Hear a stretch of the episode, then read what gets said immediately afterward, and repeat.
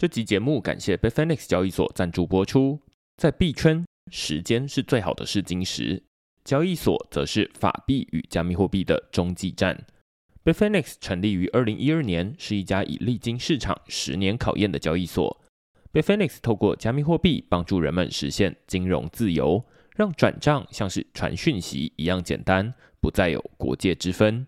使用者不仅可以透过 Bitfinex 收发、买卖和借贷数百种加密货币，还有手机 App 方便用户随时操作。如果你要注册 Bitfinex 交易所，请一定一定要记得使用节目叙述栏位中的区块式推荐连接，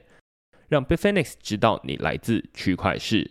另外，现在 Bitfinex 还有一项限时的问卷抽奖活动。花五分钟填写你的交易所使用习惯，就有机会获得二十 USDT 的奖励。问卷连接我也放在节目叙述栏位中了，请大家踊跃参与。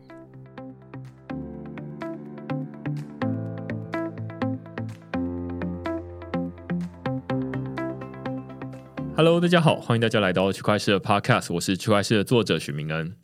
那先简单介绍一下区块势哦，区块势一个礼拜会出刊三封的 email 给付费的会员。那其中一封就是你现在听到的区块势 Podcast，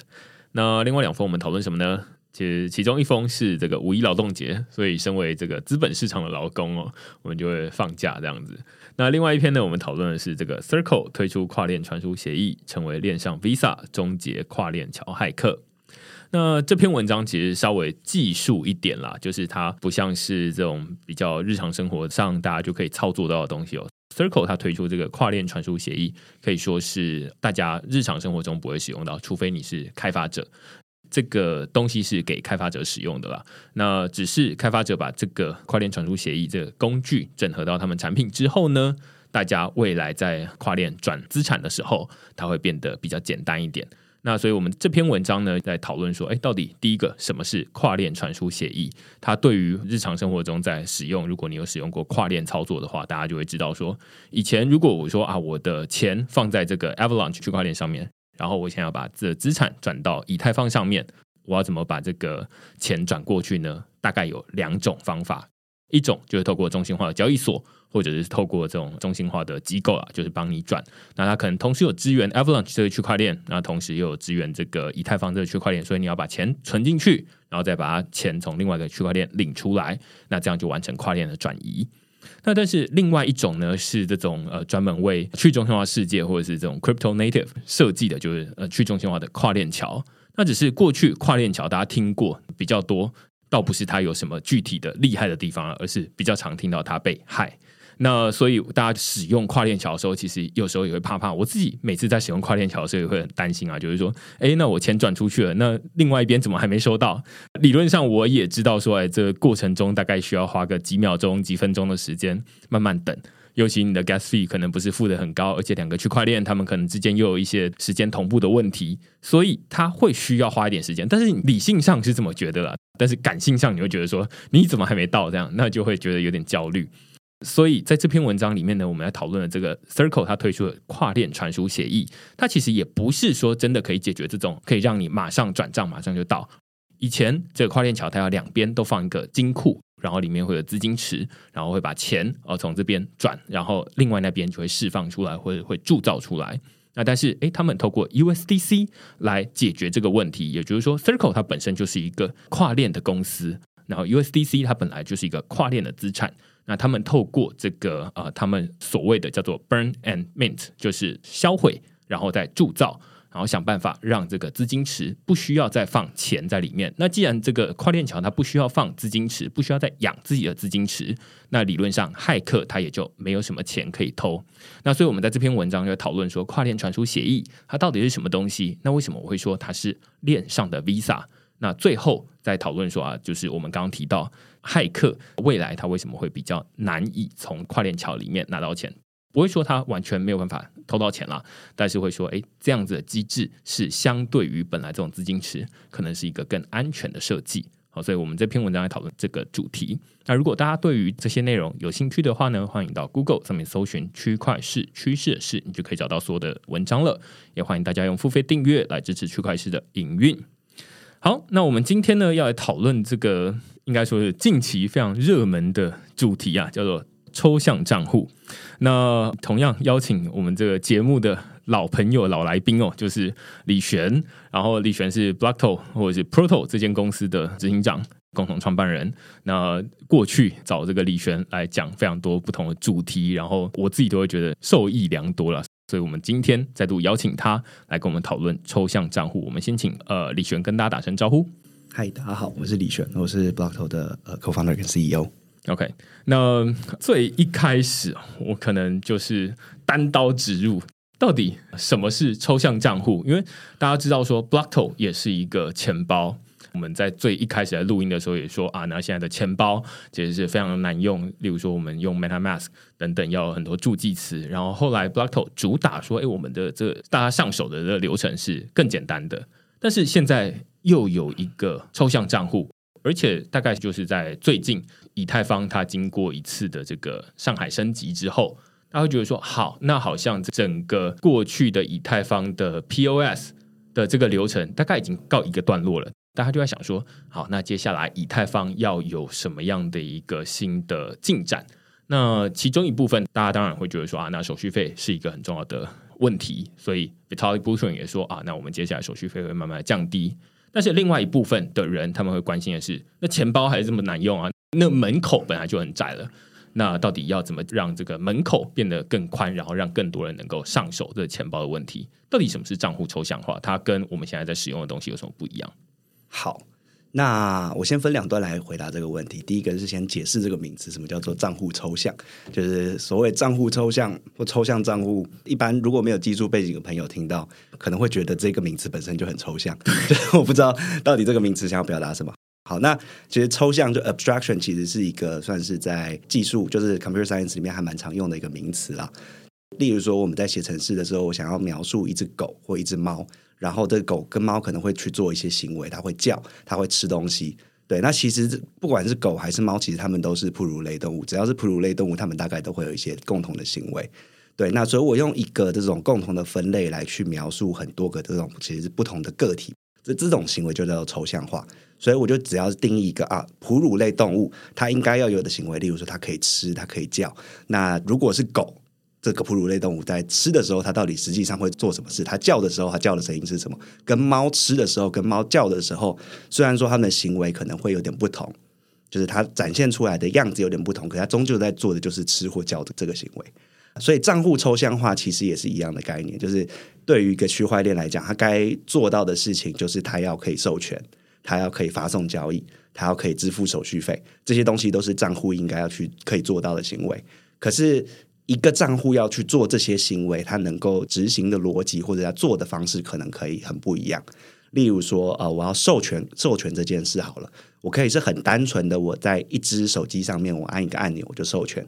这个授权也可以是可能，例如说像是这种多签钱包，它可能是呃，例如说特别像 Gnosis 这种，它是 for 这个机构用的多签钱包，它可能是要在一个组织里面总共有八个这个决策者，其中有六个人要授权这个交易，它才能授权。那其实它最后达到的概念都是一样，就是授权这件事情。可是它实际上的执行的运作的逻辑可能很不一样，对。然后还有像是它也还是要可以发送交易，它发送交易的时候会去做些什么事情，还有它发送交易的时候要去怎么样支付这些手续费，都是这个区块链账户该做到的事情。可是它其实实际上可以做的方式有很多，就付手续费可以是用自己账户付手续费，我也可以是请一个就是第三方帮我补贴这笔手续费。对，那任何东西你只要可以用程式逻辑写出来，你就可以就是去完成付手续费这件事情。对，所以账户抽象化其实就是把这种原本在 Ethereum 上面这个一个就区块链账户就有的其实很死，就是一个这种私钥钱包，它所有的这种授权方式就是只有一种，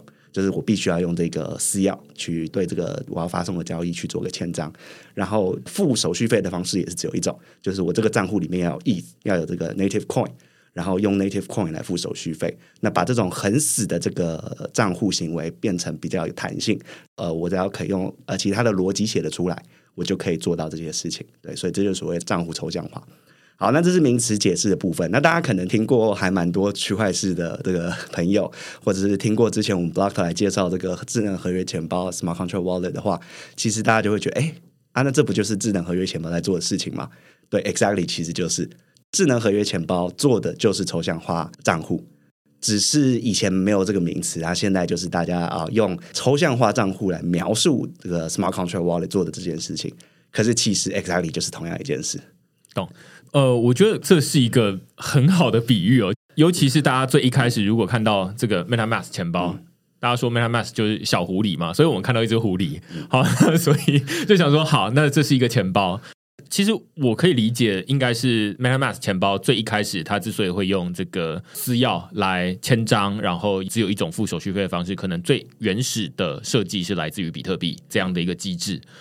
那于是它大概也就没有什么抽象化的可能，只是在这个数位世界跟物理世界可能还是有一点不同的地方，就是哦，我们是看到了狗，看到了猫，哦，发现说啊，那我们可以把它抽象为这个界门纲目科属种这样子，那所以会说啊，这是哺乳类，于是他们会有什么共同的特性？但是在数位世界里面，我们是可以创造一些什么东西出来的？那于是又想说，好，那这个东西叫钱包，或者这个东西叫账户。那我们只有一种付款的方式吗？我们只有一种授权的方式吗？好像也不一定，因为现在大家都知道说这个钱包它很复杂，然后许明恩他每次说要出去演讲的很重要的一个环节就是要发钱给大家，然后就要带大家开一个钱包出来。那这个东西是需要一个人手把手，然后在旁边教你怎么操作，然后它背后有什么样的设计逻辑。这是复杂的，这也不可能期待说每一个人他们都会自己安心的动手做完之后就很熟悉了，这可能蛮困难的。于是大家就在想说啊，有没有可以重新创造出同样它也是一个钱包，只是这个流程或者是概念对大家来说比较熟悉，至少这个私钥不会弄丢了之后就重新就找不回来了。于是可能大家会开始想说啊，有没有什么 social recovery，就是这种社交还原，或者是刚刚说的，那如果是一间企业，然后他想要。转一笔钱出去，那只有一个人。那如果执行长不要不要不要执行长，呃，有一个人很重要的人死掉怎么办？管钱的那个人死掉，对对对对对，那是谁？对，那就很麻烦了。对，那所以才会需要说啊，那像刚刚这种八取六的钱包出来，那所以其中六个人在就好，那另外两个人他可能在出国旅游，在滑雪，那都无所谓这样子。所以透过这样的方式来让钱包变得比较好用一点。嗯哦，所以我也是到刚刚才理解，因为我刚刚在录音之前就先问丽轩，到底什么是抽象账户，或者是账户抽象化，反正就是这两个名词嘛。那现在可以理解，好，原来以前我们在使用的，例如说啊，无论是 Argent 或者是 Blockto 这样的钱包，对，就是账户抽象钱包，懂？对。可是最近大家讨论账户抽象，又在这个基础上面再多做一些事情。呃，这我也分两部分来讲好了。虽然说可能有些人之前已经听过这个账户抽象或者是 Smart Contract Wallet 的价值，嗯、不过对这边就是在呃补述一下这个前情提要。我猜，对，可能很多大部分人可能还是用 MetaMask。对对对对对，对。那例如说像 MetaMask 这样子的钱包，就是一个比较传统在 Ethereum 或者 Bitcoin 上面的一个私钥钱包。那私钥钱包运作的方式就是说，你创造账户的时候，其实你就是创造一组公钥跟一组私钥。那这个公钥就是你的地址。就是在这个世界里面，就可以跟大家宣传说：“哦，我的钱在这里，或者我的身份是这个，这个地址代表是我。那所以，我所有的这个发送的交易都是用我公钥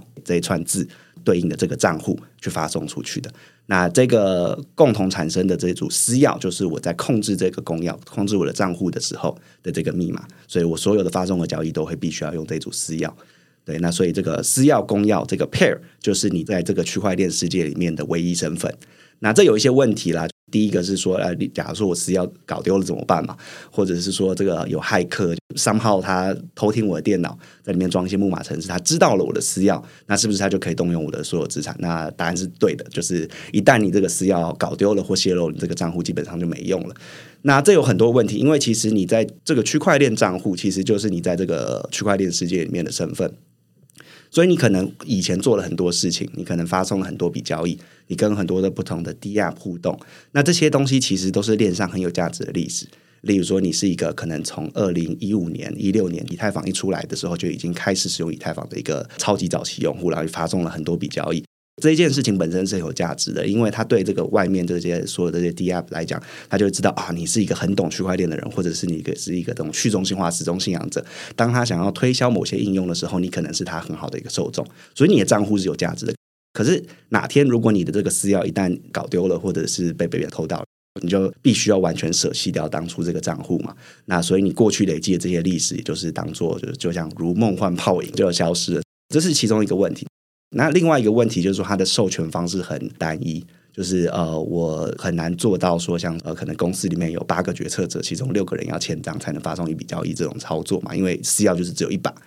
所以其实你能够做到的，可能就是好，那把这把私钥给几个不同的人。可是其实这几个人他们同时都有办法发这种交易，所以其中一个人哎，somehow 可能他电脑被 hack，或者是他自己本身想作恶，他就可以把公司的钱拿去乱搞。所以单纯的这种私钥公钥这种账户，其实它的功能是很有限的。所以大家就开始提出哈，这种 account abstraction 或者是以前是叫做 smart contract wallet，它提供的价值，第一个就是说它这个签章的方式可以有很多种不同的方式，它可以是多签啊，就是这个账户有多个管理者啊。其中有一些一些人必须要签账才能发送交易，或者是说可以做一些像是 social recovery，我可以指定哦，我这个账户有这个三个 guardian 或者是呃保护者，所以假设说我原本用来发再从这个账户发送交易的这个私钥搞丢了，或者是出了什么事情，我可以去找哎我这三个指定的这个 guardian，可能是我的朋友或者是我的家属。然后三个人里面，其中两个人，然后来帮我去做这个私钥 recovery，那我就可以重新获得我账户的权限。所以其实它授权逻辑可以变得很弹性、很多元。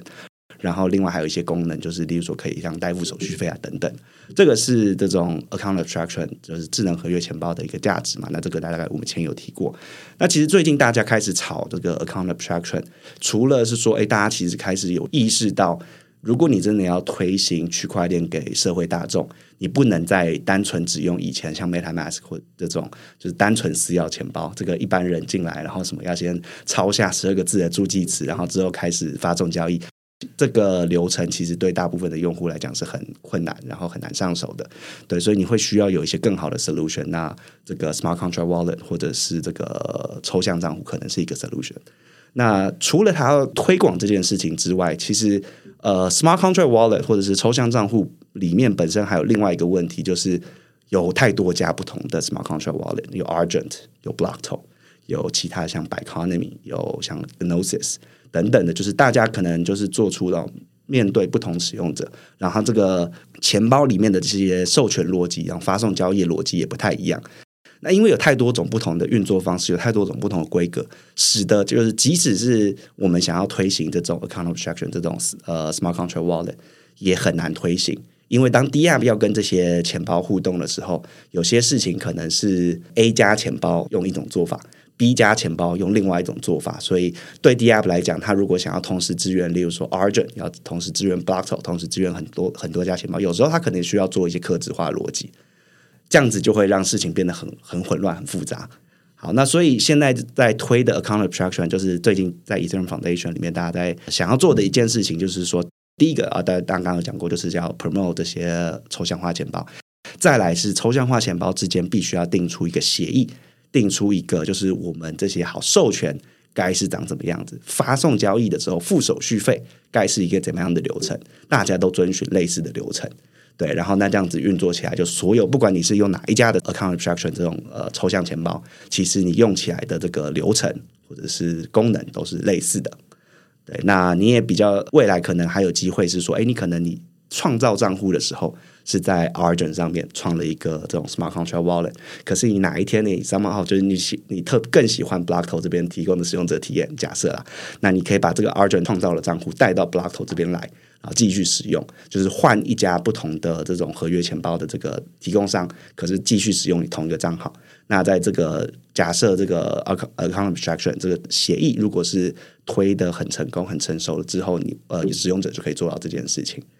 对，那还有另外一个目的，就是希望可以让这种呃 smart contract wallet 跟一般 wallet，就是这种 MetaMask 这种单纯私钥钱包之间，他们是可也是可以互相转换的。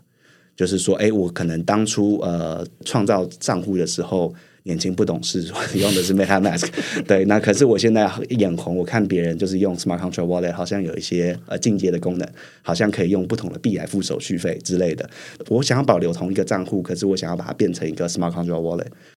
那这也是这个最近在推 Account Abstraction 里面想要就是达到的另外一件事情。对，可是现在其实还有点早了，就是单纯就 Account Abstraction 这件事情，其实目前只推到就是前面几个步骤而已，就是大家开始制定一个这种合约钱包的一个协议，对，一个公共规格，然后让这所有的合约钱包都按照同一个方式运作。那 Ethereum 本身必须要做出一些升级，就它这个链本身要有一些，就像之前那个上海升级一样，它必须要下次再有另外一个升级，它才能让这种私钥钱包跟合约钱包这种 Account Abstraction 钱包之间可以互转。可是目前还不行，可是这是大家在努力的一个方向。接下来我们进一段小广告，马上回来。今天的节目也要感谢我们这次的合作伙伴 NordVPN。我常会在咖啡厅写文章。但会尽可能避免使用咖啡厅提供的公共 WiFi。对我来说，公共 WiFi 就像是公共厕所，虽然它可以满足基本的上网需求，却不是最安全舒适的选择。轻则泄露你的网络行为，严重还会被植入恶意软体，导致资产被害。只是有时候没网络比找不到厕所更难受，这时候 VPN 就是你的好伙伴。NordVPN 会将你的网络流量加密，让你放心使用公共 WiFi，不必担心流量监控或者私钥被害。打开 NordVPN，你的网络流量就会进入加密隧道，就算被中途拦截，骇客看到的也是一串乱码。现在就使用节目叙述栏位中的区块式专属推荐连结 nordvpn.com/slash/block 购买两年方案，享额外四个月的好康优惠。每个月只要一杯咖啡钱，就能让 NordVPN 替你守护网络安全，不必再提心吊胆。我觉得刚刚这一段就是大家可以理解，就是说现在的账户抽象或者是 Account Abstraction，它在什么样的阶段？以及他要解决什么样的问题？最一开始李璇提到就是说私钥弄丢的问题或私钥被害，这其实是对于现在很多这种使用 MetaMask 钱包或者是你使用这个呃冷钱包，其实也是一样啦。就是你只要那个私钥没有管理好，那你有点像是在数位世界里面的人生就毁了。那这其实跟我们的物理世界是很不一样的。我就举一个例子哦，就是刚刚李璇有说啊，如果你的私钥不见了，你有点像是那过去的这个从二零一五年到现在的这个数位世界的足迹，感觉全部都要放弃了。这其实最近区块链在参与的 Gitcoin Grants 就有这样的一个机制，就是你在投票之前，你要先通过 Gitcoin Passport，那它是一个去中心化的数位身份 DID，于是你需要在上面先验证说啊，你是超过十五分以上，你才有投票的效果。那如果你是在十五分以下呢？不好意思，你对于 Gitcoin Passport 来说，你是一个机器人，就是你没有足够的数位足迹在这个区块链上面，那你就可能是一个机器人。那区块是最近在 Discord 上面有一些热心的会员，然后像 Denken 啊等等的，他们就是他写了一篇文章，然后帮大家算说，哎，你要怎么拿到十五分以上？答案是因为 Gitcoin Passport 上面会有一些中心化的服务，例如说你有 Twitter 账号，你也可以拿到一些分数；Facebook 上面你也可以拿到一些分数。但是答案是，如果你完全没有练上足迹的话，你是很难拿到十五分以上。换句话说，你很难在练上被视为一个真人，然后被当成一个公民看待。你只能成为一个百姓，但是百姓有可能是机器人。好，所以透过这样的一个例子，大家就可以知道说，你的练上足迹有多么重要，以及你要去保管好这个私钥多么重要，因为它就是代表你的数位的人生。只是这跟我们物理世界的经验很不一样嘛？你再怎么挥泪，在这个物理世界里面，你大概也不会，这个人还在，但是你过去的记录全部都消失了。有可能你可能是患了一个很严重的病，你的记忆消失了，但是大家可能在这社会上，例如说政府还是有你的资料。那你去到哪边，至少这个家人都还认得你这样子。好，所以这个是跟物理世界很不一样。那如果我们说这个数位世界的一个很重要的目标是让它长得很像我们的物理世界，大家在说元宇宙，会觉得说啊，那如果这两个要变得蛮像的话，就不能让数位世界发生的事情跟物理世界差太多。那所以现在透过这种账户抽象化或者是抽象账户在解决的问题，就是想办法缩小这两个差距，让它变成说，哎，如果你一个不小心弄丢了私钥，这其实是一个。我觉得对很多人来说都是一个很小的事情，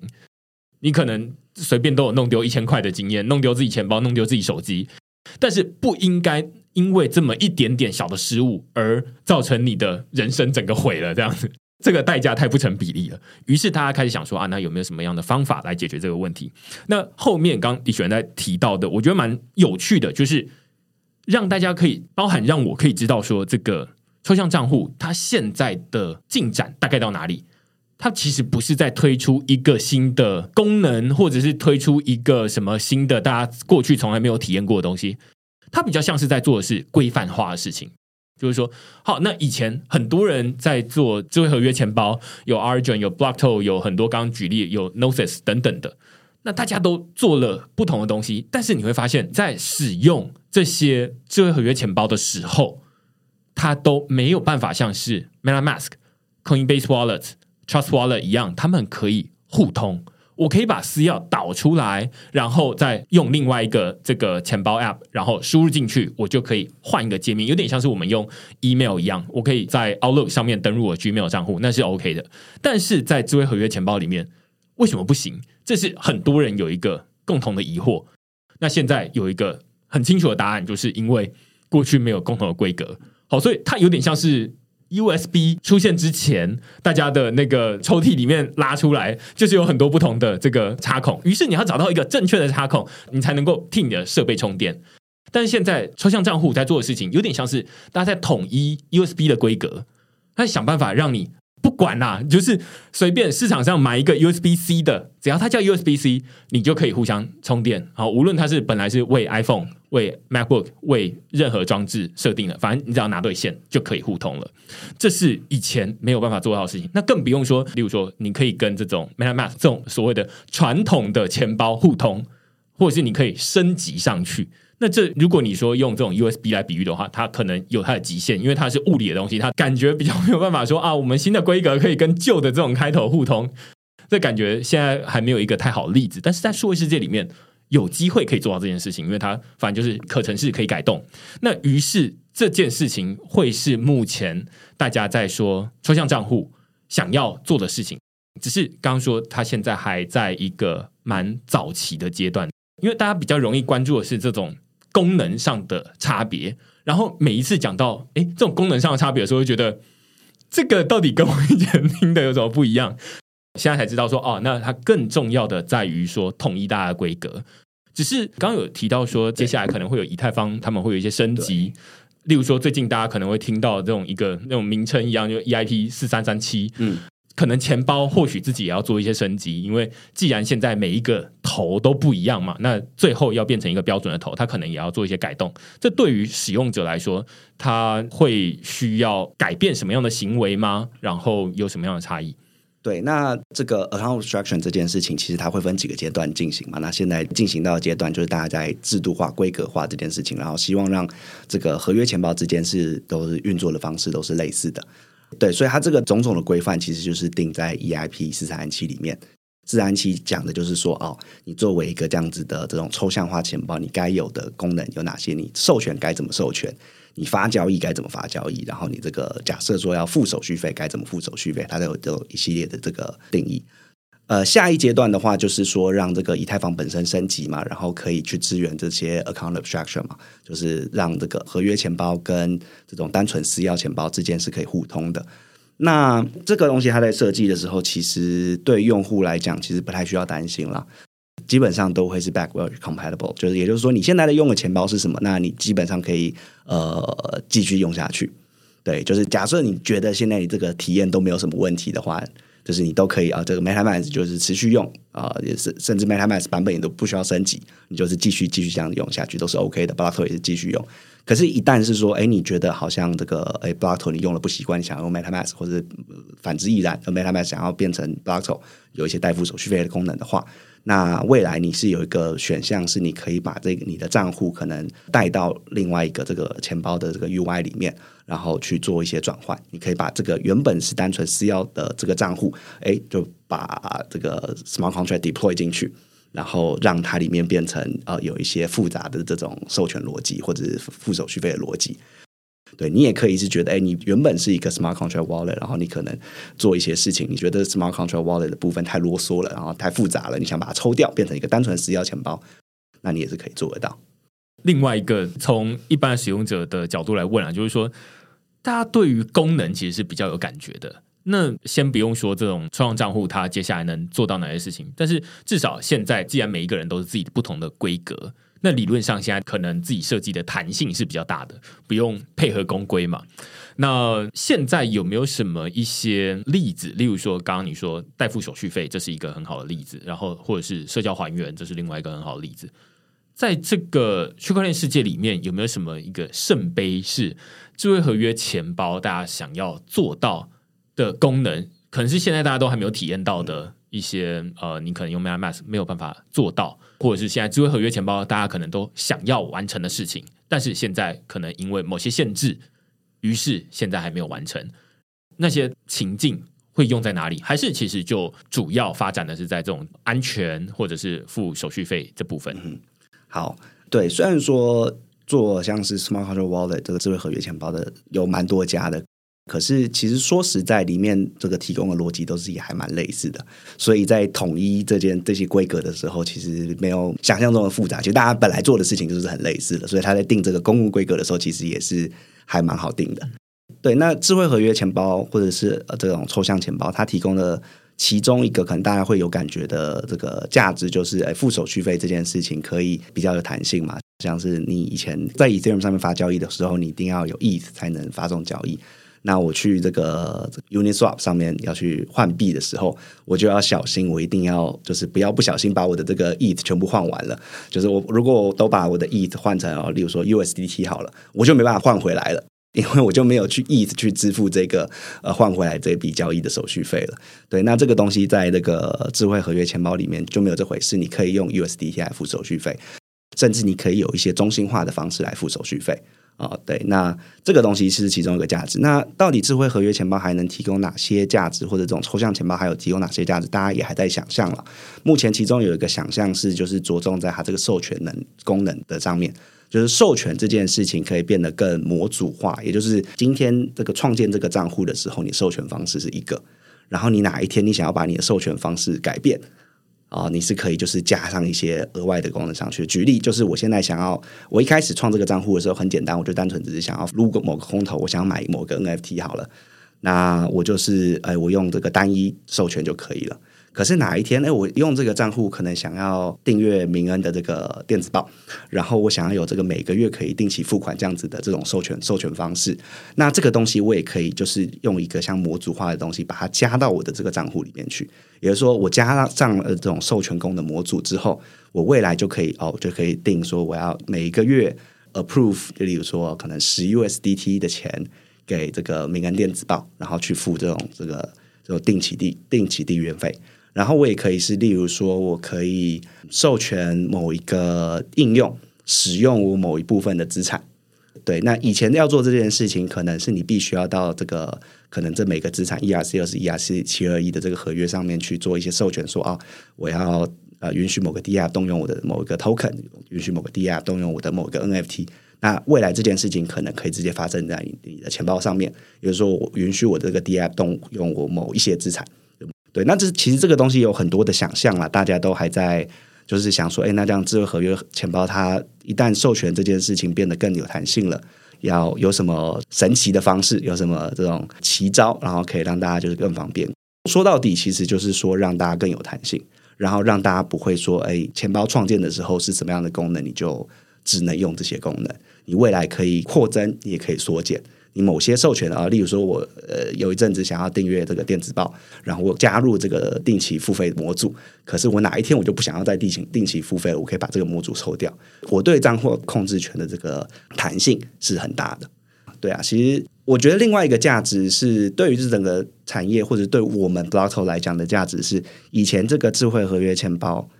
虽然说它有提供某一些方便性或某一些价值，可是它是一个很小众的账户，就是 Argent。或者是 Blockto 或者是 Gnosis 等等好了，那因为它很小众，它是就大部分的用户还是用 MetaMask 嘛，所以应用在支援的时候还是会是以 MetaMask 为主。所以虽然说我们提供了一些方便性，可是应用不肯支援，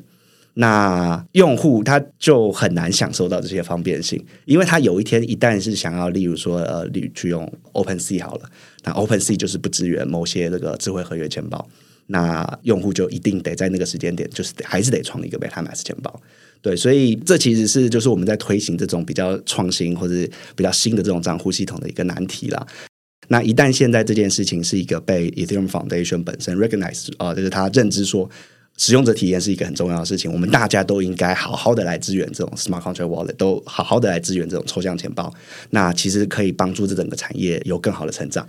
未来你带着 Blato 钱包，带着 Argent 钱包，其实你可以用的应用就多很多了。对，我觉得这虽然用国家来比喻以太坊的这个抽象账户，感觉是有点距离、有点差异啊。但是你会觉得说啊，那这好像有点被写进国家发展政策里面了。于是，在做这些东西，就是哦、啊，现在在用这种加密货币转账的这些人，他们已经不再是这种什么啊，偷偷在地下转账，然后不能见光的产业。而是银行都应该大方使用，甚至是应该要变成一种标准规范的做法。但是刚刚在提到这种从本来的 MetaMask，或者是我们通常称为这种 EOA 钱包，就是你自己要管理私钥的这种钱包，到智慧合约钱包，我自己都会在脑中会有一种想象，就是有一个画面啊，它很像是。呃，如果我们都会把钱包说成是一个保险箱，物理的保险箱的话，那感觉以前的保险箱都是那种实体钥匙的。那所以你就是要保管好那把钥匙，如果那把钥匙弄丢了，理论上也不会有锁匠再帮你打第二把钥匙，要不然那个保险箱就不安全了嘛。如果这么好打的话，那你买那个保险箱干什么呢？但是现在的智慧合约钱包或者是抽象账户，它有点像是现在 YouTuber 介绍的那些 金库，对，就是你可以用密码锁，你也可以绑定悠游卡，你也可以用你的指纹，然后你也可以用虹膜辨识，对对对对对对，对，然后你也可以就是说哦，我带我三个家人，然后他们三个同时按指纹的时候，就可以帮我重新解锁，对对对对对，它就有一点像是这种从物理进阶到数位。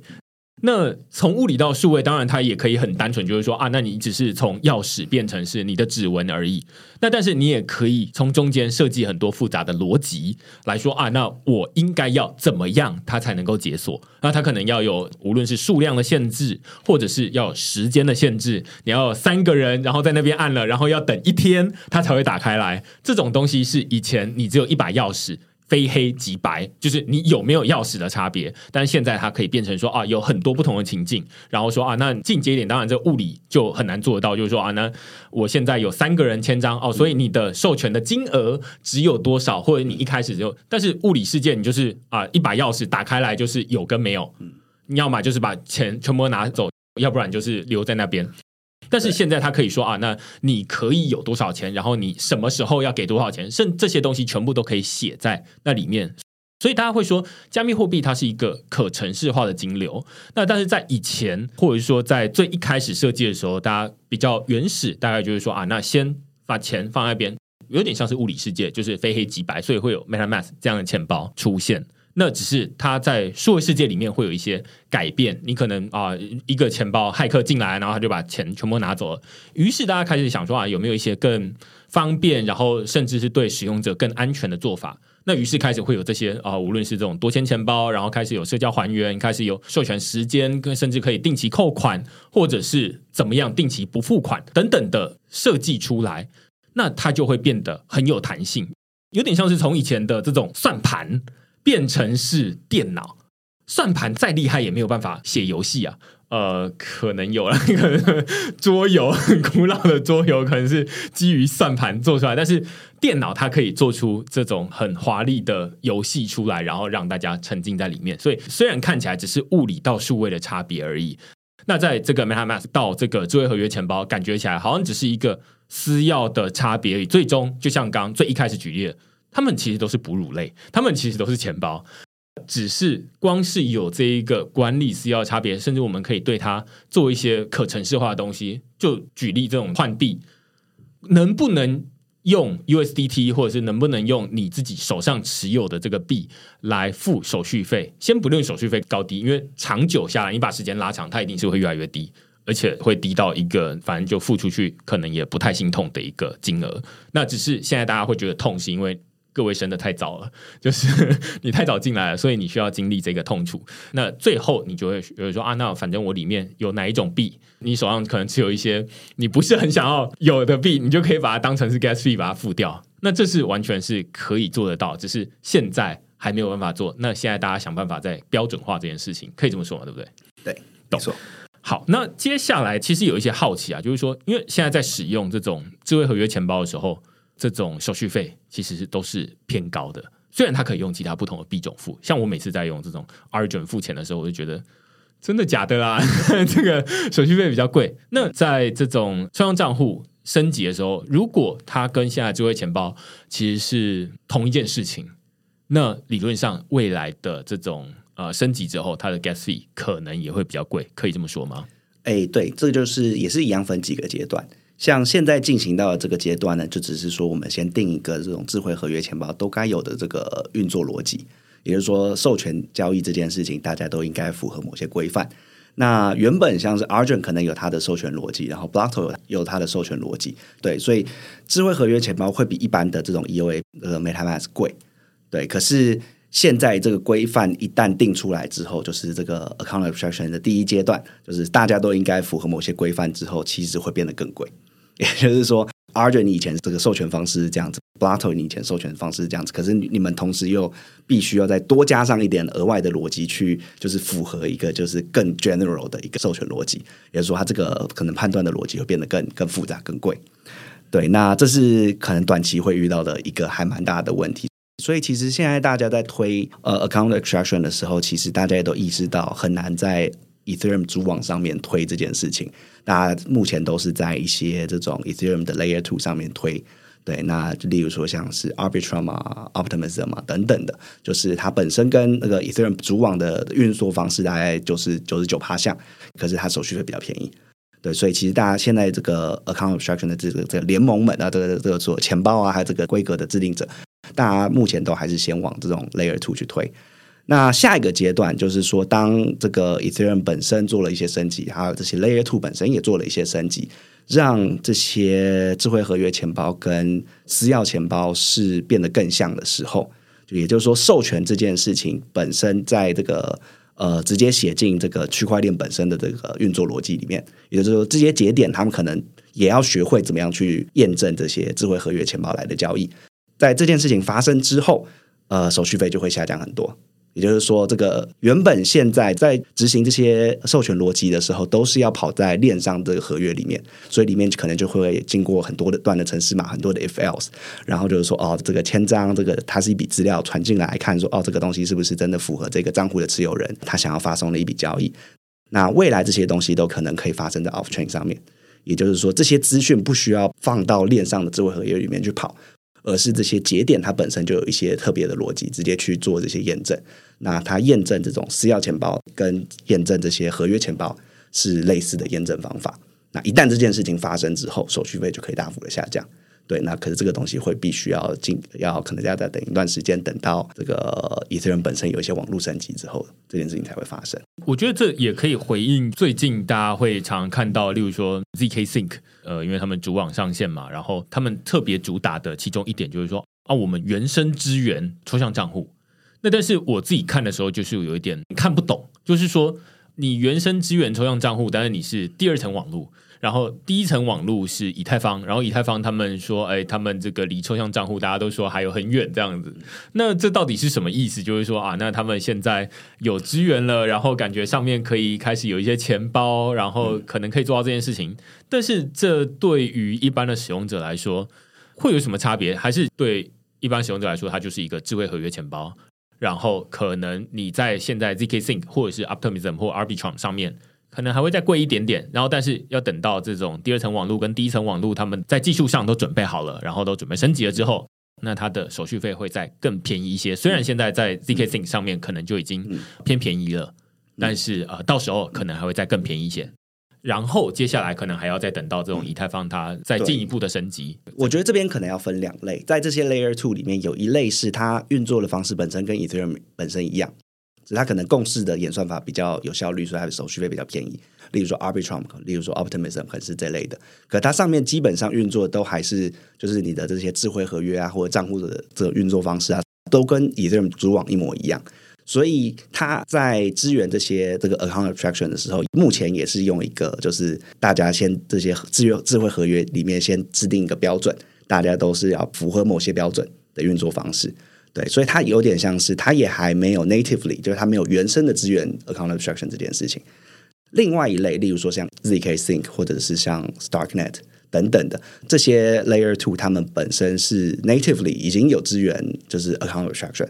对，所以它的账户本来运作的逻辑就比 Ethereum 主网上面的这种运作逻辑来得更复杂，也就是说，它原生就已经可以支援一些这种呃进阶的授权方式，或进阶的这种发送交易付手续费的方式。对，那其实他们也在做这个 account abstraction，其实也不是最新创举的人啊。其实有很多其他的这种 layer one，例如说像 Flow，例如说像 Aptos 等等的。其实他们当初这个 layer one 在上线的时候，他们本身原生也是有支援 account abstraction 的，只是他们不是用这个名词。那 account abstraction 是 Ethereum 生态系里面最近习惯用的名词。对，可是其实要达到的事情都是一样的，就是说我会希望我的账户不是单纯只是用一把私钥控制，我是可以有一些复杂的逻辑。对，那这件事情在某些这个 Ethereum Layer Two 上面已经实做了，在某些 Layer Two 上面还没有实做。对，我会想要问，除了像我们刚刚知道说这种 Gas Fee 它可能在短时间之内它可能会比较贵之外，在升级，因为现在大家感觉好像整个舆论上面讨论，感觉好像大家都会觉得说，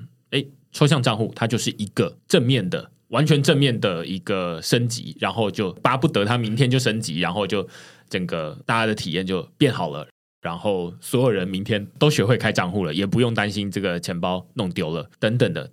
它到底有没有什么代价是现在大家比较少讨论的？就是说，例如说，刚刚我们知道它的手续费可能暂时会变得比较贵一些，那至少它可能会比这种我们现在使用的 MetaMask 钱包是比较贵的。那如果手续费在还没有降下来，或者是以太币又继续涨上去的情况之下，那理论上大家可能会暂时不太敢用。对，手续费是一个问题嘛，那所以现在基本上在 Ethereum 主网上面，其实大家也不太敢真正的用力大推 Account Abstraction 了。对，因为真的推下去，大家会发现手续费变得贵很多。对对，那。还有另外一个比较大的困难是，因为其实它的运作方式，这个账户的运作方式跟以前的这种单纯私钥运作方式会不太一样，所以其实它会需要是这些所有既有的这些抵押的参与，也就是说，这些抵押都要意识到这个东西是一件重要的事情，然后他们要支援这这个就新的这种运作方式。那对于这些抽象账户的这些推广者来讲，就是希望我们这边可以把这这件事情做得足够简单。然后对 DApp 来讲，它的升级就是哦，可能就是加一行扣加两行扣我就可以完成。而且我们也在这个之前，可能也要先把一些基础建设先做好。也就是说，什么所谓的啊、呃，它可能代付手续费的这个的逻辑可以变得更有弹性。那可是代付手续费这件事情，可能还是需要有几家公司一起跳出来，就是做各家 service 嘛。例如说，我们有提供这样的 service，我们把这个 serv 就是 Blocto 这边也把这个 service 开放给让其他的钱包。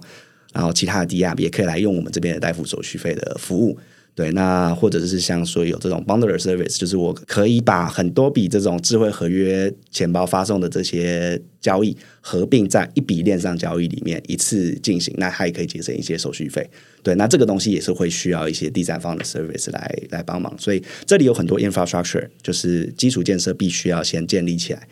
还有就是规范必须要建立起来。好，基础建设跟规范建立好之后，那我们就可以开始先去推广给这些做 DR 的人来讲说，哎，好，那这个 account section 这边已经很成熟了，你已经可以开始准备来接了。其实对你来说，接起来其实也很简单。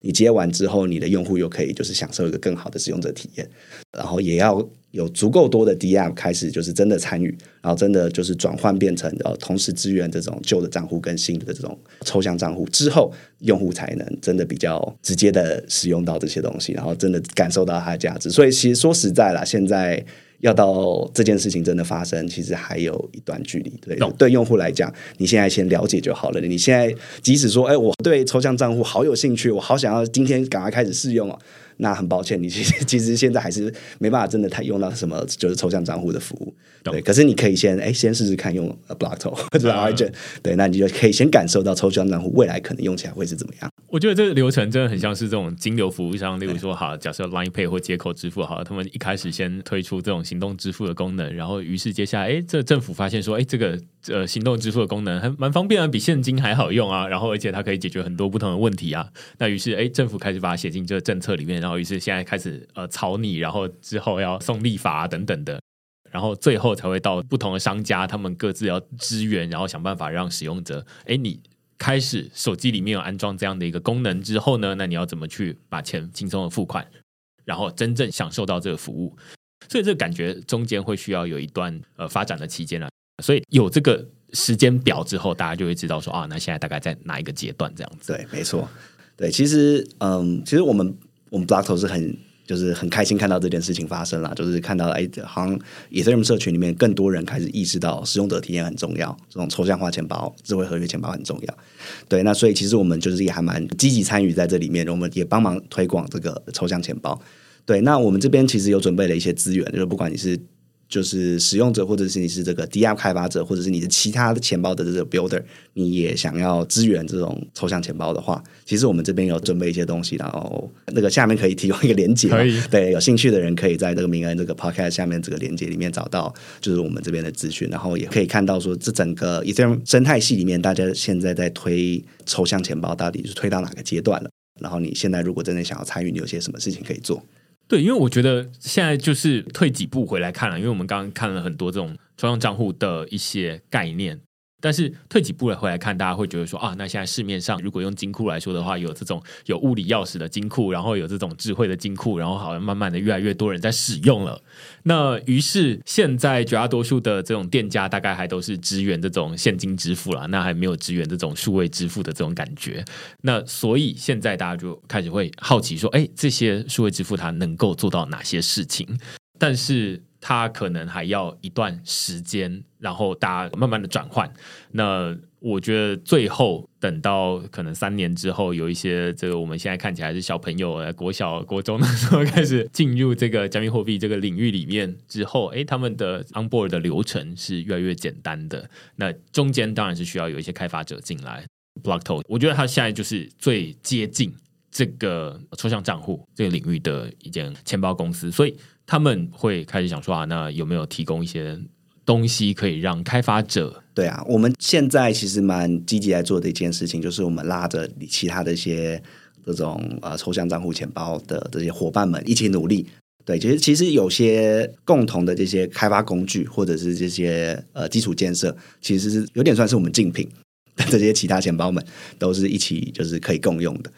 呃，像我们前阵子有跟那个 Consensus 有一起办活动嘛。嗯那他们本来就是自己本来也是就是有做 MetaMask 啊等等的，然后我们也是像是跟呃其他的 AA 钱包们，像什么 Unipass 啊、Argent 啊，或者是像 Trust Wallet，它也也就是也有也有在往这个方向有些投入。对，那我其实我们还蛮常跟他们一起合作，来定定一些对大家都好的事情。对，那我们也有在跟 Ethereum Foundation，就是有在做一些合作。那怎么样让 d a p 他们在支援这种智慧合约钱包？或整合智慧合约钱包的时候，可以更快速、更好上手。那这里其实可能需要蛮多开发工具跟基础建设的搭配。对，这是算是 Blato 最近在专专心做的其中一件事情。我自己刚突然想到，你这么说，就是说，那所以接下来像 MetaMask 这种钱包，现在物理钥匙的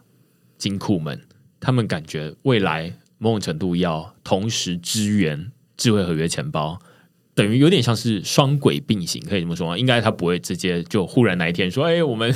这个东西不能使用了，然后就变成要变成智慧合约钱包能使用，或者反过来说好了，其实现在 Blockto 也有智慧合约钱包，跟你也可以选择拿回你的私钥这种版本嘛，对不对？那所以感觉接下来的钱包都会变成说，啊，你可以选择。要用私钥来管理，还是你要用智慧合约当成是你的私钥？对，就是你不应该是说你在呃创建账号的那一天用的是哪个钱包，然后之后就一直被锁在这个钱包里面。照理来说，你应该是可以带着你的账号，然后去使用。哎，你觉得这家钱包的体验好，或者它提供了一些就是附加的功能哦，例如说它这个这一家钱包它很擅长做就是这种 NFT 的显示，或者是你买卖 NFT 都很方便。